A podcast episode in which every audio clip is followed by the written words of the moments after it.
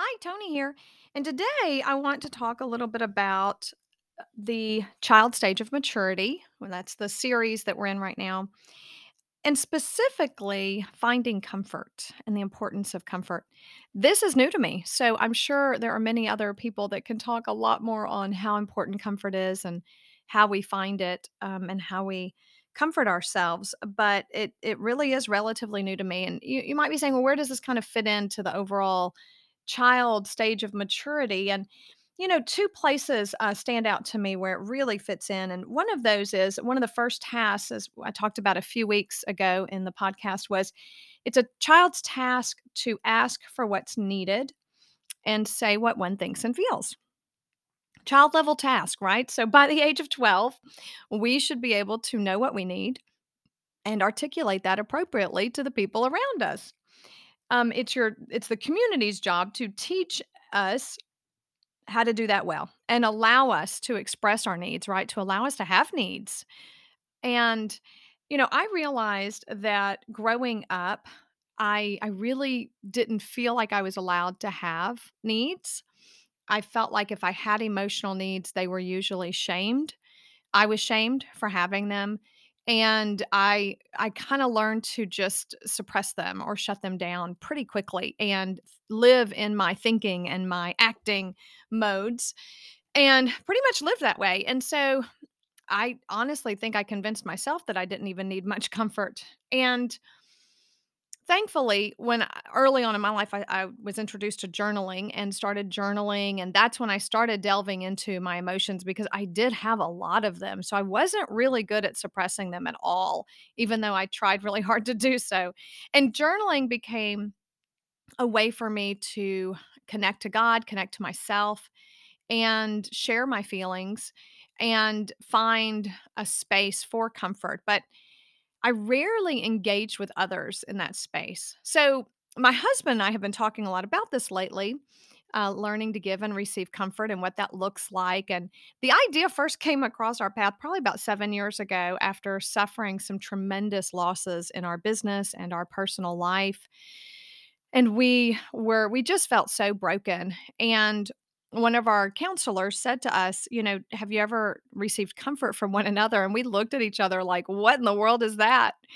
And our counselor went went on to say that, you know, they found a lot of comfort in their their partner, their spouse, by just laying their head in their lap. And the the spouse would kind of run his fingers through her hair or her her fingers through his hair and and the the the the spa the laying down spouse would just be able to share kind of what was on their heart and talk about it and and it reminded me of when I was a teenager, um, my boyfriend at the time, who is my husband now, uh, would massage my shoulders. And as he massaged my shoulders, I would let out everything that happened to me during the day and how hard work was. And I remembered, oh, that was very comforting to me. But there I was, 40 plus years, finally identifying that that was comforting and that we did give and receive comfort. We just didn't know that that's what that was.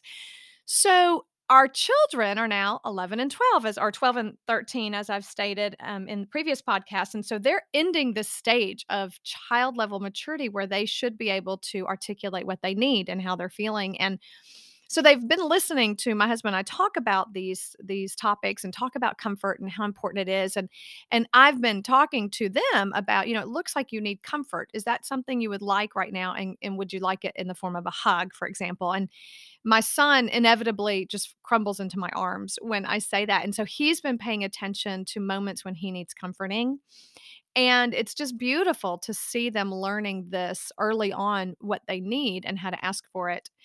And the other night was just an amazing conversation around the dinner table about this because as we were talking about it, um, my my daughter said, "You know, mom, I don't know any of my friends at school that could actually provide me comfort if I needed it."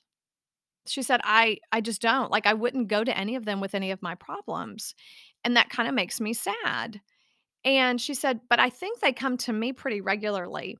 You know, and part of that I'm sure has to do with her personality, and we'll talk a little bit about what else it has to do with, but it was just fascinating to me that she could articulate that. And then my son chimed in very similarly saying that most of his friends probably would not be able to comfort him either. And we talked a little more about that. And as we talked, they discussed how their friends really don't have emotional language and they really don't know how to talk about their feelings. And that if they were to share how they were feeling, they thought that their friends would probably just change the subject um, or walk away or just not even know how to respond. And we continued to talk about that. Of course, it was eye-opening for them to make that realization, and we did I did ask them, you know, my husband and I kinda coached them in, "Well, who else do you have in your life besides your friends?" Right? And they identified their sisters and their grandparents and, of course, my husband and I, and so they could see that they were surrounded by people that they could go to for comfort, but they were just noticing that it wasn't their friends. And one of the things that we pointed out was that their friends, hopefully, you know, are learning how to take care of their own needs, right? That's what this whole stage of life is about is learning to care for oneself. So they're not quite at the stage of development yet where they can care for each other.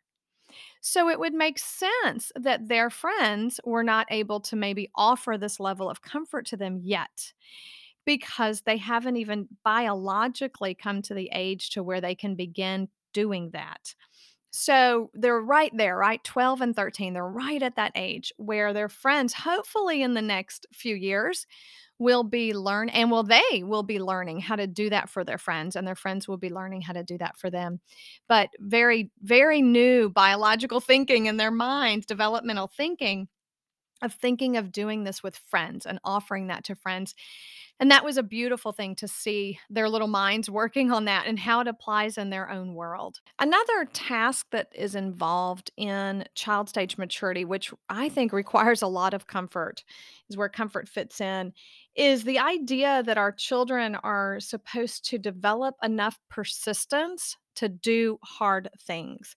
And the the parent or the community is supposed to challenge them and encourage them to do difficult tasks that they don't really feel like doing. And uh, to me, that's the epitome of needing comfort, right? When you have to do something that you really don't want to do, it's hard. It's very hard. And honestly, what I've experienced with all of my children is that growing up and building the skills necessary to care for yourself well and then to care for another human well simultaneously, even not even a child that you sacrificially care for, but just having to care for yourself well and care for another human requires so much stretching and so much growing. And it's hard. It's really hard.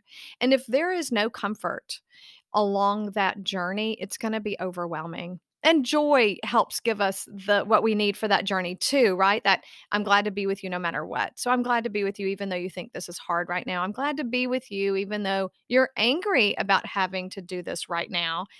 I'm still glad to be with you. So that's that's the joy component. And I think the comfort component for me is it's just so physical. Comfort says, you know, would you like a hug right now? Uh, it's a touch on the arm for my kids. Um, and that touch can say so much. You know, a touch on their shoulder can just say, You've got this. I'm here for you. You're not alone. So, yeah, when I think of comfort, I think very physical um, attributes to it.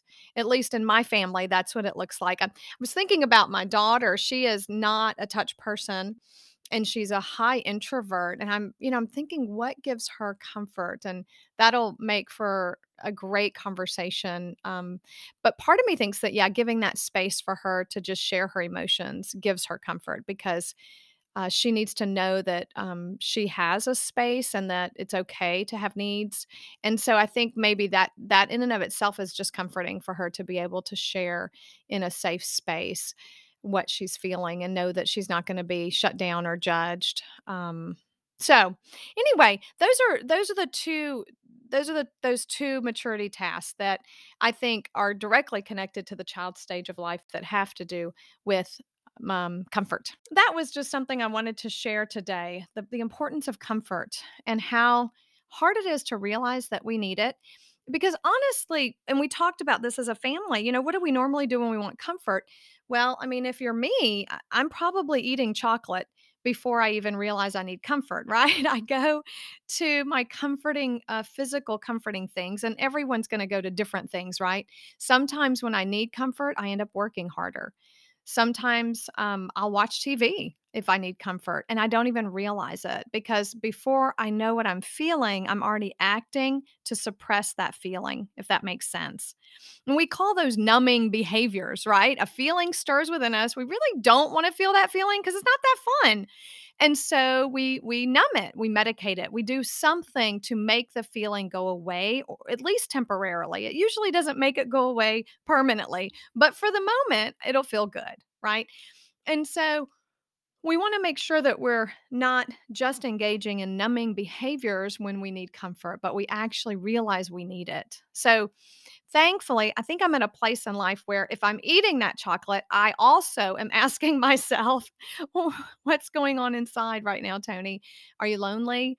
Do you need comfort? Right? Are you sad? Do you need a journal? Like what what do you really need that might help you express the feeling you have or receive what it is that you need to receive? And then I try to go get that. So sometimes it's a both and it's eating and uh, working it through, or it's having a cup of coffee with a good friend um, and being able to enjoy both of those things together as opposed to just the numbing behavior. Yeah. And learning to receive is actually an infant level maturity stage. And I didn't I haven't talked about infant level stage yet because all of my children were we're done with that stage. Um well, you're never done with that stage I don't think. I think we we continue to um love into that area of our brain that still needs to be loved as infants and, and matured but we don't have any babies around us right now so um haven't done a podcast on that yet but that's actually um, a, an infant level um, developmental task is learning to receive from others. And and that was something as you can imagine we've had to work on my husband and I as a as a couple and as individuals as well and uh, helping our children grow in that area. So all right. Well, I hope that this has um, just been comforting to you today, and um, hope it sparked some imagination and creativity around how do you receive comfort? Is it a hug? From someone? Is it a touch on your shoulder? Is it a, a loving look in your eye that says, I see you, I hear you? Is it someone saying, Man, you've got this, you've got this? Or is it coffee um, and and just sharing your heart with someone or journaling that out or is it a massage from a good friend that you, allows you to just share everything while you're getting a massage what does comfort look like for you hope this helps you live more joy filled and jesus led bye for now